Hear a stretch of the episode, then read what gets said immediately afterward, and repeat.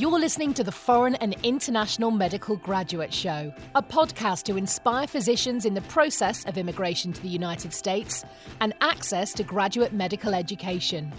We create meaningful and helpful content that motivates medical students and doctors throughout the world, with the goal of creating a community that supports itself and gives feedback to each other, that stays updated with the most recent tips and advice on how to make it in America and become a successful resident or fellow in the speciality of your dreams. Dr. Alonso Osorio is board certified and residency trained in both emergency and family medicine and will be bringing you 20 years of his personal experiences, struggles, and motivation.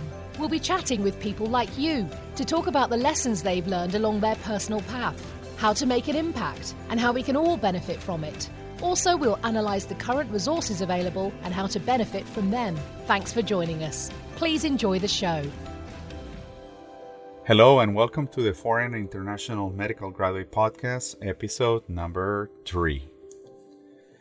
Today, I have the pleasure to have a guest, the first one in our series of episodes. And what I want to create with this is a brand new history with a case study. We're going to call it a case study. Who is a friend, colleague of mine that I have known for about five years. We mainly established from conversations over the phone, long distance from Colombia. And during the last week, he has been here in the United States with me doing some observerships and shadow shifting in the emergency department, uh, the current uh, private hospital where I've been for the last uh, five years. Uh, I'm gonna introduce him. His name is Ferney Paez Olmos. Uh, Ferney is uh, originally from Colombia, and he happens to be from Bucaramanga, my city. And he went to the Universidad Industrial Santander, as I did.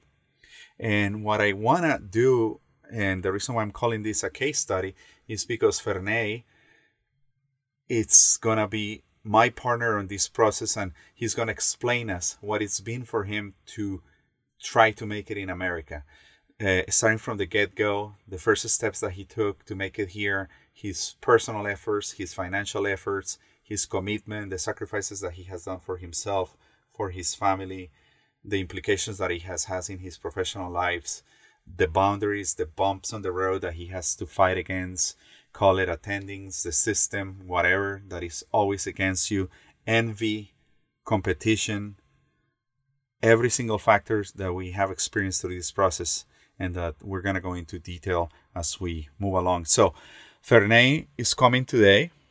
Right now is December uh, the 5th of 2019 in the United States.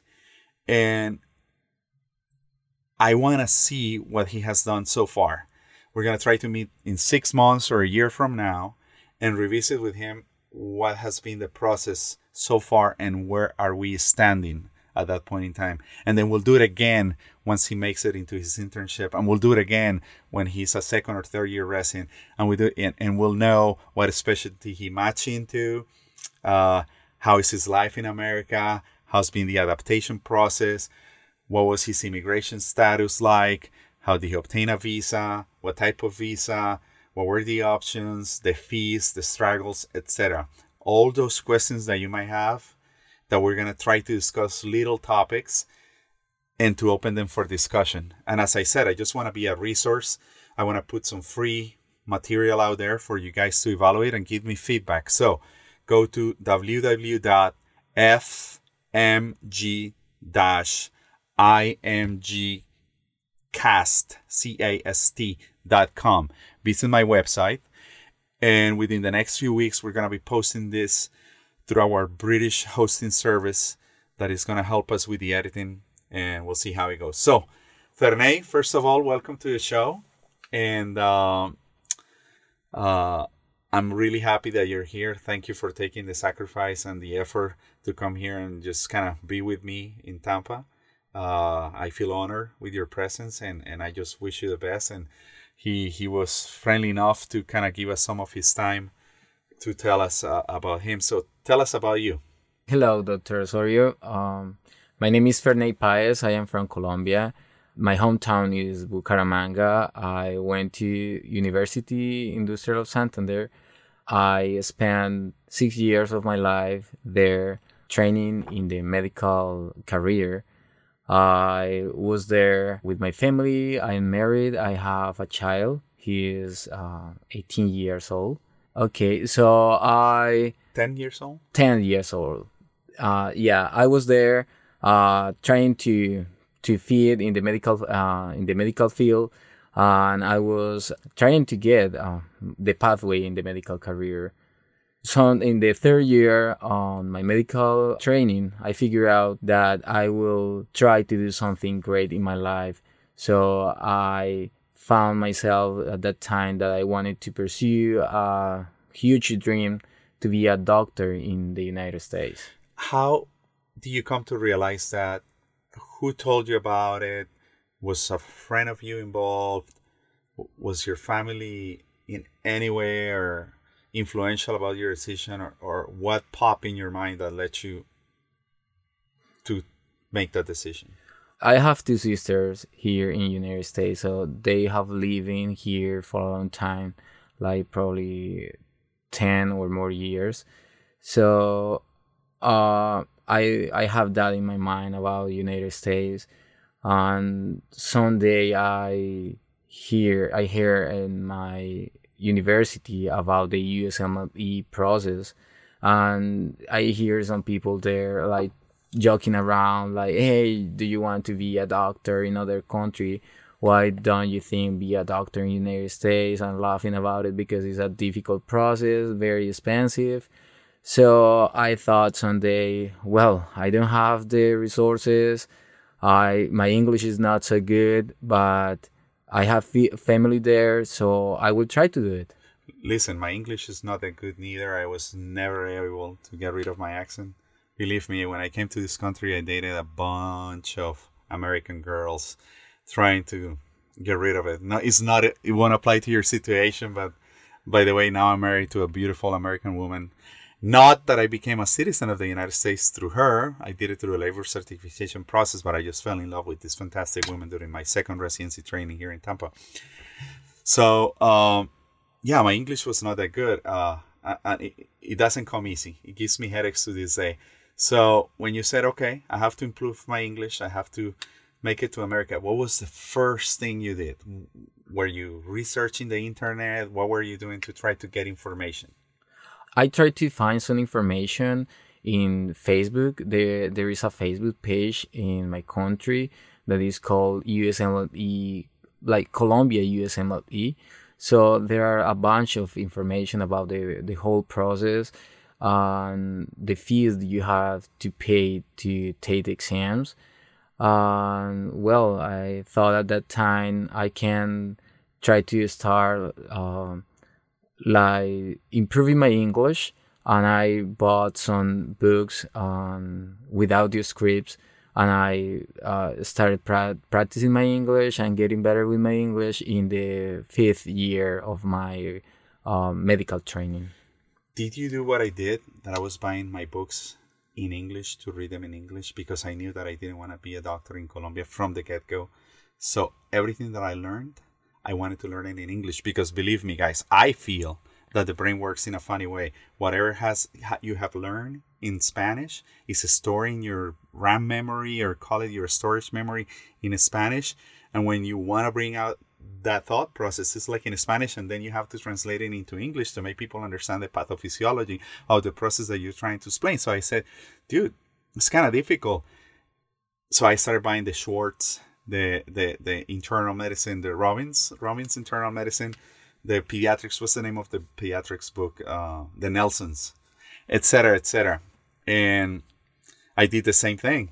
I I I, I took the TOEFL randomly the test of English as a foreign language I, that I don't think they require anymore. Is that correct? No, it's not required anymore. So back then, and I passed it, but the score was not high enough. But then I took it like twice more. But I took a formal testing process, and my my learning part is a whole different situation. I came here as a tennis player, and I learned English while I was a tennis player here in the United States. So, so you did uh, plenty of uh, self study books do you practice with anyone or were you coming here to visit your sisters often or how, how do you get proficient at it because you're doing really good well uh, in 2015 uh, we planned at that time to visit my sister. She lives in North Carolina, and she's married with American man. He studied in college uh, psychology, I think. So I went with there a couple of months, and after that, I went to my other sister in Denver. So I was practicing a lot and trying to talk with uh, with a lot of people everywhere and trying to to practice this, the things uh, I have already studied at that time. Okay, and so you went to a Facebook page. What else do you use as resources? Friends, people, colleagues? Is there a network or a group within the university that has other people thinking about getting into the same process? Other peers, classmates? I don't know. Anyone else wanted to do this?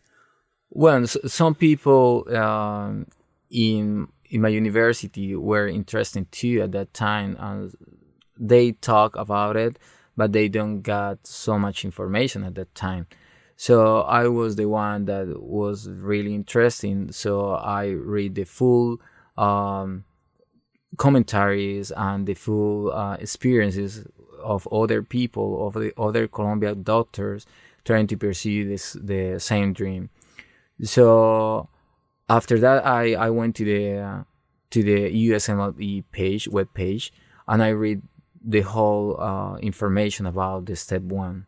So that's why I started like my whole process. So let's go back. So you're married, you have a child, you were in medical school, and FYI, everybody, he has a complete whole life before he went into medical school. He was in the military service. Actually, he was an enlisted officer for the United uh, for the Colombian military, and you were a, a major, a lieutenant, lieutenant for the Colombian uh, military, and he was actually leading a battalion in combat. And one day, in the middle of combat, after helping people in some other way, protecting their farms, protecting their their little towns, he had an enlightenment of becoming a physician, and he started his whole life process all over again. How old you are now?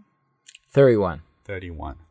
It's not easy. I'm going to tell you the truth. Uh, he has gone through some personal hardship. Uh, by the time I was 22, I was a doctor in Colombia. By the time I came to the US, let's see, I started my first residency training in 2006. So I was 23 years old, 24 years old. I finished my first one when I was 27.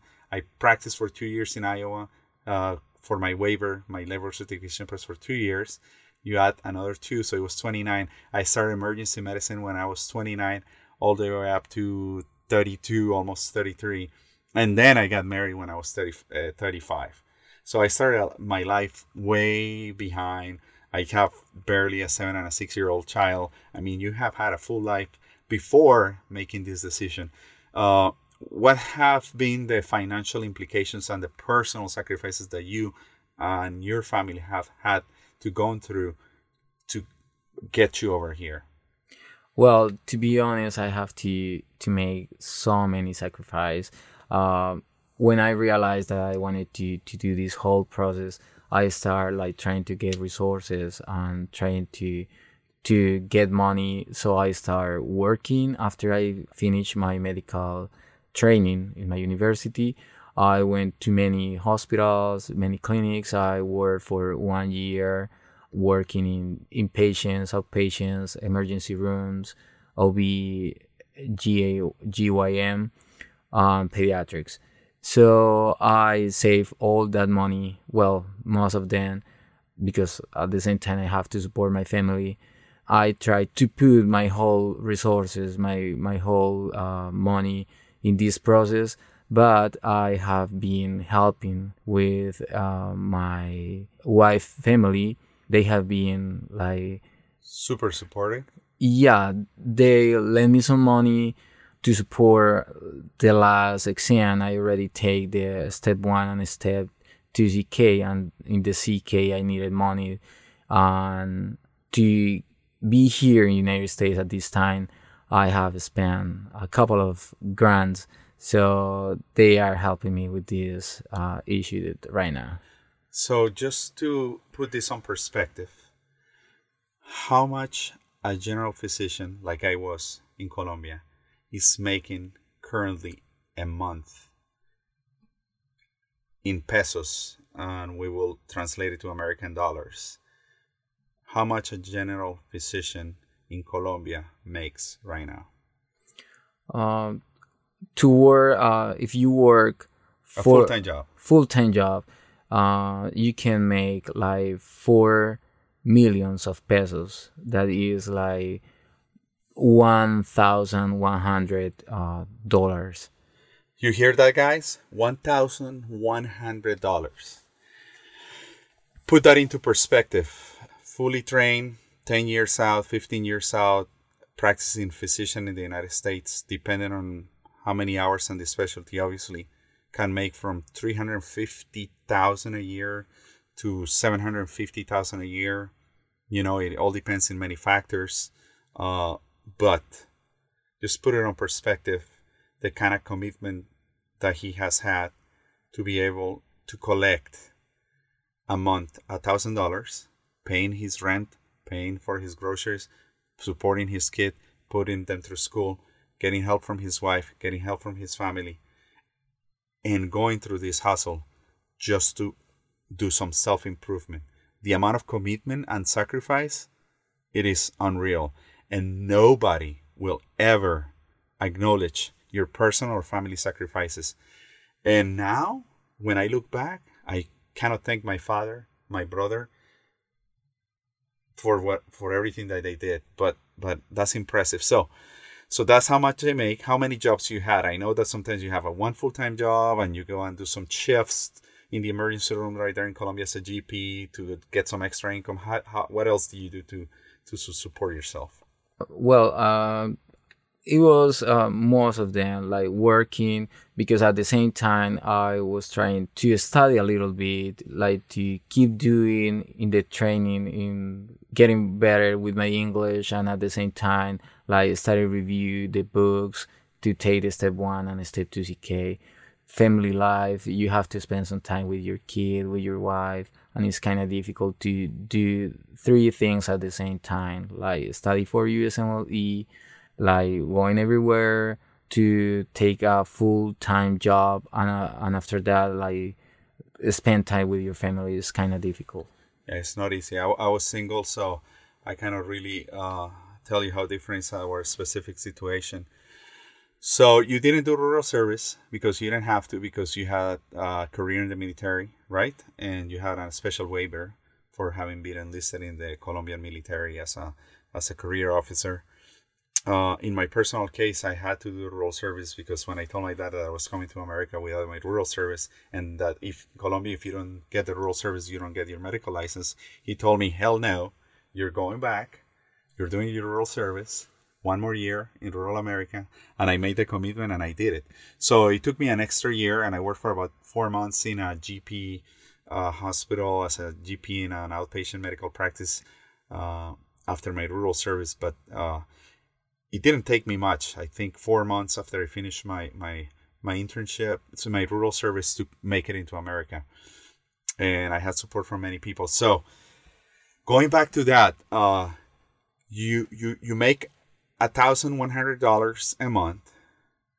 How much do you have to pay these days to take step one? Step one is uh, the fees to take the exam in the United States is like 650 but I took the exam in Colombia so I have to pay another fee to get the exam there that is like 150 more so it's kind of 800 do you do it in a prometric testing center or a Sylvan testing center or is what's the name of the place there Prometric. Prometric, is the testing center in Bogota. Bogota. Same type of security surveillance, uh, checking your pockets, making sure you don't have anything written. Same standard, same test, everything. How many people were you taking the test that same day that you were taking yours? Uh, probably like 15 people. Really? Yeah. Wow. So we're talking 2001, and before that, probably late 1990s. I was going through med school. I don't think only but two out of 75 medical seniors students decided to come into America. What proportional percentage of your current class is in the process that you are in? Uh, I have here about only like two classmates that have already already commitment with the process. Um, only one is here in United States, uh, like taking the whole steps, and one of those uh, have already quit the process because he realized that he don't want to spend so much money and so much time doing this whole process. Wow. So Ferney, you came here. You you and I have been talking about how to get it done. I know you run into some bumps on the road with your with the university attendings not authorizing you to come and do some rotations.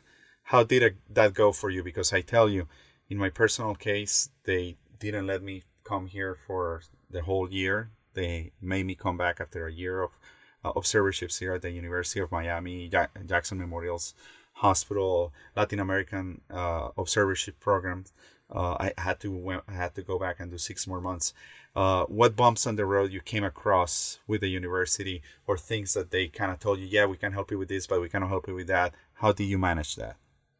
Well, it was kind of difficult because I was trying to get an observership two months in family medicine field in Santa Fe, New Mexico. I got some friends there, so I was trying to to go there uh, in my internship year for two months, and I did the whole process. Uh, I made the application. I got some papers to fill from the hospital. You were accepted. Yeah, I were accepted. Uh, but my university, they don't want to to to sign. Um, it a was release, a, a release or a permission or it was a, like an uh, agreement assessment, uh, a segment, something like that. So the hospital needed that sign from a university, like to let me practice like uh, like an medic, uh, medical student there, and just the attendance in my in my university they they didn't want it to sign because they feel not comfortable doing because my university in Colombia is a public university, so it was big issues for them. So it was really painful because I spent like three years trying to get this rotation and I figure out only one one month or two months before going to to New Mexico that I that I that I couldn't do it. Yeah, wow, that sucks. Uh, you know something that I ran into is that the Office of Admissions uh, at the university in the main campus, not in the uh, uh, healthcare campus, down in the main campus, they have the Office of Admissions that handles the the the, the grades. How do you call it here? The dean letter, all those processes that the ECFMG ask you for, and they wanted me to go personally while living in the United States to do this process. They wanted to see my face, and I was trying to get my mom to help me through this process. And these people were so close-minded. I literally had to pay a full ticket, get there, show my face through a window, to a very nasty person, sign a document, pay a silly amount of money to release those records, and they wanted these records, the ECFMG, to be sent directly from the dean's office. And that's not the way it works in Colombia because nobody wants to help you with nothing. So I had to go there, go translate the medical records by a certified translator that costs a heck of a lot of money. I think like a thousand dollars, five hundred dollars back then. Get them stamped, uh, Colombio Americano, Centro Colombo Americano, which is a local English center. And then I had to go and ship them myself back then, uh, DHL or FedEx or XF. It was outrageous. It was not as common as it is right here in America. It is outrageous. And so, what did you run into? I don't know if you have a, a, an anecdote that you can tell us about something like that, something really crazy. Well, uh, the things that it doesn't change a lot at at this moment is the same thing. I I did it the same. I have to go there, show in in person there, uh, like take my uh, my scores and date the translation after that, and I have to put those in a letter in a package and send in the name of my university and I, and I had to pay for the whole process It has to be sealed and crazy stuff. So, oh god. So yeah, the process to get the paper or the United States to the ECFMG is not an easy process. And believe me, back then the websites and the the internet connections uh, or the telecommunications were not the same way that they are. And we're not talking that far back. We're talking about 18 and a half years ago. I mean, things have changed. Probably some things are easier, but the mindset of the people do not change. That's why we're where we are, and that's why we're having this brain fugue, people running away. Who's gonna survive with eleven hundred dollars a month? People do it, but you want something better for yourself. That's why you guys are committed to this path. You're coming from India, Pakistan, Afghanistan, China, uh, Russia, uh, South America, Argentina, Brazil, Ecuador, Mexico, Canada and the the pathway is completely different for many people. You come from different currencies, different socioeconomical backgrounds, different cultural backgrounds. I mean, we have thousands, if not hundreds of thousands of people that can put out their experience in our website. Come to this show, show us how much you care on helping other people to make it process. But this is not about me; it's about you, Ferney. So, obviously, you went through these headaches. You graduated from med school. Uh, you graduated with honors. Did you do okay with your scores and stuff? Yeah, I was a good student. I didn't lose any of my subjects, so I was a distinguished student. Yeah, I did great in medical school. What was the attitude of your attendings in Colombia, your teachers, your professors, when you said, "Hey, I want to get out of here. i w- I'm trying to become a doctor in the United States"? Did they look at you weird? Did they discourage you? Did they encourage you? Were they positive, negative, ambivalent? Eh, I don't know. Yeah, some of them were like um, encouraged, like, okay, the situation right now in Colombia is not good, uh, so we are not making enough money to support our families like a doctors. So if you can do something else, like go to another country and try to to live alive uh, there it will be better. But yeah some of them uh, make like negative thoughts and negative comments about the process like oh it's very difficult. You have to spend a lot of money. You have to be like um, native uh, english speaker uh, to be there so you have to spend a lot of years so it will be better like to to get a residency spot in a Spanish speaker country. So well, I have here about this, this like negative thoughts all the time from my classmates and from attendees there. How does your wife feel about you being here and going through all these headaches and self punishment that you're inflicting on yourself? Well, she and on the family. Yeah. Uh, she is good. She is willing uh, the day to be here in United States. She loves United States, like the culture, the places, uh, and she is like really supportive with me. Uh, she is working right now, so she's the one who takes care uh, right now. You know, supporting the family. What about your boy? What does he say? Hey, daddy, what are you up to? Yeah, he is willing to get some uh, toys from United States that we cannot get in Colombia. So he is like uh, really Looking excited. That, yeah, huh? it's excited about the idea. So you're gonna go back and spend Christmas there? Yeah, I, I will go uh, in two days. I, I will go back to my country and spend the whole month, January to December and January. I will be there and spend a precious time with them. I know as of now you don't have a job waiting for you, right?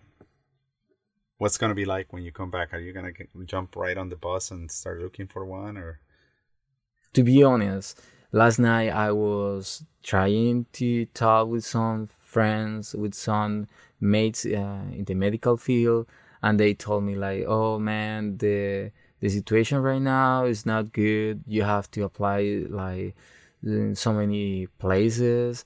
and if you're lucky you will get one interview or two interviews but there are so many people like trying to get that job too. So it would be Do you still need difficult. the political influences that I needed to have to be able to get certain specific jobs? Mm, Sometimes uh, we have to use it. We call it la palanca. We have a little edge, and and literally sometimes you really have to kind of push some money under the table. As messed up as it sounds, I had to go through some situations like that, and I had to do my my rural service anyway. We'll tell you more about that in, probably in incoming episodes. So now you're here. I know you're coming from uh, North Carolina right now. Uh, you arrived here last Saturday. You were in North Carolina at your sister's house. But before then, I was in Miami. I was in the Jackson Memorial at the Jackson Memorial Hospital. I was doing two months of observership in the uh, Harrington program. Uh, William J. Harrington Yeah. programs for Latin America. How is that now? Back in my day, it was mostly exchanging information via United States Postal Service, and I'll take like two weeks to make it into Colombia. I'll open the envelope, fill some paperwork, ship it back. Well, there was no way to upload back then files or information on the internet. The email was in a primi- primitive way. It was a lot of exchanging via regular snail mail, snail mail like a slow mail. What is it like to apply to to the program now? I remember they were in a skinny tall building next to Jackson, off to the left, like towards the east side of the, the Dominion Tower. Yeah, the Dominion Tower. Are- Yeah. are they still there? Yeah, they are still there. Well, right now is better. You can like search some information in internet. There are a bunch of information about the program, and you can email them uh, via website to get more information. But you have to send some papers, printed papers. You have to do it by regular mail. For me, it was a huge opportunity. At that time, I used to pay hundred dollars per rotation. How much? How much do you pay per rotation now? Every month costs one thousand. One thousand dollars a month Yeah. Plus health insurance. I think they make you buy health insurance. Yes. Plus, you pay for your own uh, uh, rooming and boarding, Yes. hotel and everything. You had no friends. You were staying at a hotel, or where were you staying? uh, I rent a room. I have to share a room with a Colombian doctor too, so it was not kind of expensive. It was close to to the Jackson Memorial Hospital, so I didn't have to spend a lot of money like in transportation, and I had to pay for everything. Did you walk? Yeah, every day. Lots of walking, right? Yeah, Plenty of weight loss, huh? yeah. You know to keep in uh, shape. They don't give you breakfast, lunch, or dinner. Mm, I used to go to every pharmaceutical rep as a sponsored dinner, lunch, sneak out into the Department of Surgery, sneak out into the Department of Internal Medicine, find my way here, just eat crap, cheap stuff, McDonald's, Burger King, Salem's. They have a little Salem's of Greek food there. It was not easy. I spent a lot of time at the Miller Library from the Miller School of Medicine. It's called the Miller's Library Yeah, the- still. I remember every time, every day, I started my observership 7, 8 a.m. We went until 5 or 6, 4. Sometimes we cut it early. Straight there, ate something, a little cafecito cubano, little Cuban coffee, a little tostadas, pan with butter, and get some energy. And boom, straight to the library. And I would go way up there in the furthest, quietest corner of the university, behind the shelves of the books, and pound hours and hours on end studying for step one and step two. Back in my day was step one, step two, clinical skills assessment, step three, and you had to take the TOEFL. And then you get your ECFMG certification, you get your token, and then you get your full stickers to put on your diploma. And that's that was it has changed. But uh, what was a day like for you in Miami? At the beginning, I went to one month in PMR, What is Um, PMR? physical medicine and rehabilitation. Okay. So it was kind of busy service every day. So I went there from seven to five, sometimes six or seven p.m. So I tried to. After that, I tried to to study a little bit uh, at the library, but you know you have to be ready to the next day. So it was kind of difficult. But my second rotation was in psychiatry. I was only in the mornings from 6 to 12 at noon i got out uh, every day. So i spent my whole afternoon at the library you know study to, to be good in the rotation. And, and also i i started uh, to study for my cs test. So it was kind of that. And you know sometimes in the afternoon i have to go to the grand rounds to the lectures Oh yeah, it was most part of the requirements for for the program. Correct. I think they hosted them on Wednesday. Right. Yeah. Wednesdays, and there there was something else going on on Mondays. I don't remember, but it, it's it's an observership, you know, guys. To do what the American peers do, which is a clinical clerkship with hands-on experience, is there such a thing for us back in my days it was almost impossible or unaffordable. I know of many companies right now called residence medical and other websites. I, don't really understand how they work but i know that they're matched with some private physicians and they pay the physician a fee and they keep another fee a commission fee for getting the re- recruits the applicants in the united states. Obviously they have some successful story. I'm not speaking badly or poorly about them, but I'm trying to get just free material. I want people to come in, we'll share stuff. You get it. You guys probably might get a tip or two out of this, how you did it. I want to hear from people from India. I want to hear from people from Canada. I want to hear from people from the UK. You know, different languages, different backgrounds, Australians, etc. Nowadays, the world is as big as your palms because everybody could be literally virtually connected. So, it was a busy day. You finished your day. You went to university. What kind of resources did you use in the library? Online, platform based, question uh, data banks. Uh, do you do the Kaplan or other resources out there? I, I, don't know. You know, many people have the money to study, pay for the Kaplan. How much is the Kaplan, by the way, these days? Oh, the Kaplan. Uh, the Kaplan course for yeah, the Kaplan co- course. It, it depends how months do you want to take, but I have heard from some uh, people in the same process that it costs from 600 uh, 6000 to 15000 it depends uh, the months you want to spend there. In colombia what i saw the most is that the niños ricos the rich kids their parents pay for everything and they're like these people from bogota wealthy kids you know in fancy places living in beautiful places in miami riding this nice luxury car, really comfortable. You know, in my personal case, I, I wouldn't say I, I, struggled badly at all, but it was a lot of sacrifices, you know. But not everybody uh, can afford the Kaplan courses. In my personal case, I just don't like the, the platform. I am a type of self study, self discipline guy. Not everybody has the discipline to sit for four, six hours straight in a library going to pee every hour or two with no food, little resources, cold. You know, I don't know, they close it at 11, 12 midnight? I don't remember. At 12. 12. 12 p.m. And uh, then I night. had to take the Metro Mover all the way to Brickell Key. Uh, that's the same case for you. You wrap it up and you went back to, to your dorm. Yeah, but I, I didn't try to go so late because I was I have to walk. So that area around Jackson is not very safe neither. Right? Yeah, it was kind of scary because many homeless people yeah, live yeah, there. The, the area around Jackson Memorial is not very friendly. Nice hospital, a huge place, one of the largest medical centers in the U.S. I would say. Um, but for natives here. So what's next for you? Where are we going from here? I know you and I do a couple of shadow shifts. We're gonna do one more on Friday.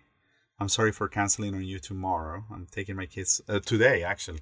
Today, I'm sorry for that. But I've been trying to spend quite a bit of time with him just to kind of get him exposed, and I, I want him to do this. He is actually he was afraid about his English not keeping up with the with the conversation, but he's doing phenomenal. I mean, in an interview, I think he'll do fantastic. You know, sometimes the program directors of the residency programs are like at the same time testing you and seeking the level of understanding that they have from your American spoken language and they want to see how proficient you are at it because believe it or not uh, i have an accent. Many people from various backgrounds and nationalities have an accent and sometimes some consultants are are hard to be understood so but yeah it's a, it's an open country it's a free country. Everybody's welcome. You're competing with the American grads. You're competing with the Americans that went to international universities in the Caribbean that are coming into America that follow the same path, but we are all in it. Uh, in my personal case, you know, applying for a few spots in emergency medicine, it was not an easy path. So what's what's what's next for you? I know you're studying for the clinical skills part. Yeah. What, what have you done for that? Uh, Do you feel you're ready? What's gonna happen next? Well, um, I have been reading this amazing book that is uh, First Aid for CS. You So- love the the first the first aid for uh, for the clinical skills. Yeah, it- it's really good. The, the last edition is really good and it's like focus uh, in international medical graduates uh, that have to be good with uh, normal medical expressions. This is still published by Lippincott Wilkins. Who's the publisher? McGraw Hill. McGraw Hill. McGraw Hill. I, they're awesome. Yeah, and this book is amazing. So I have been studying this book, and I will try to to get some peers in internet to practice the cases on Skype. With peers over the internet? Really? Yeah, there are so many groups in internet uh, from Wow. people doing the same training to So- take the exam. So they do the patient interaction. You portray to be a patient. You port- and then you play to be a doctor, and you switch around. Yes. We, uh, by the way, shouts to my friend uh, Carlos Herman Fernandez. He's a very successful psychiatrist uh, at Harvard with the Brigham Women's Hospital. Uh, uh, super accomplished. We went to elementary school together, primary school, secondary school. We split for like three years, and we ended up at the same university, Universidad Industrial de Santander. We were classmates through the university. We graduated together from the university. We studied for the steps together, and then when we took the CSA, we studied together again. And I will lock myself like we are, guys. We're right now in my closet, surrounded by my clothes, with a microphone and the computer, just kind of talking to each other. But we would lock ourselves in my room at my parents' house and practice cases all day. And we would grab a book. I don't know what it's like. It was the OSCE. They call it the OC in America slash CSA. The CSA was barely getting started. Only the foreigners like me were taking the test, and it was twelve hundred dollars. How much is the the CS theo- theoretical part? How much is the clinical part for you?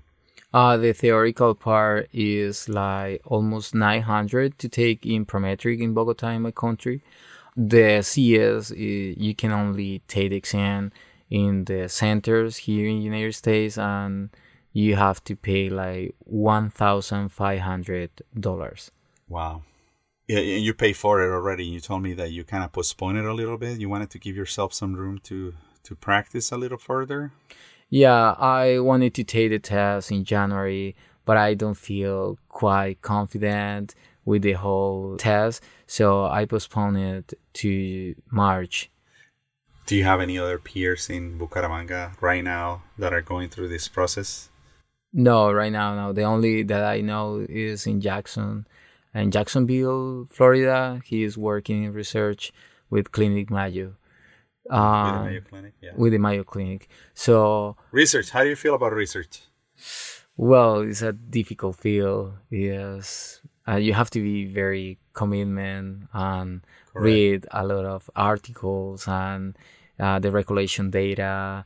Uh, it's not quite fun. Like uh, guys, research is not my thing. Me I- neither. I, I said whatever it takes, but I'm not doing research. Some other people love it. Some people are lab rats. And no offense, kudos to you. Not my kind of game. Okay, so let's wrap it up here. And we're to bring you back on episode number four. And we're to go, go a little bit deeper into what it has been your study methods, what resources you have used. And I want you to try to think about those. And we're to see what's next for you. Okay? So thank you everybody for listening. Remember, sharing is caring. Go to my website, like me, post a comment, follow me on Facebook. Uh, I don't have an Instagram page, but I have one on tweet. Tweet me at FM uh, hashtag FMG-IMGcast. Uh, you'll find me there, and just uh, make comments uh, on the SoundCloud and all the platforms where I'm gonna be available. iTunes. Please like me. Any positive reviews are welcome, obviously. Internet trolls, people that are to judge and criticize, feel free to do it. I'm doing this because I have a passion for education. I want to make uh, create awareness and I want to bring the community together. So follow me up, hit us up, like us, and leave us a good comment. And please review us. Thank you.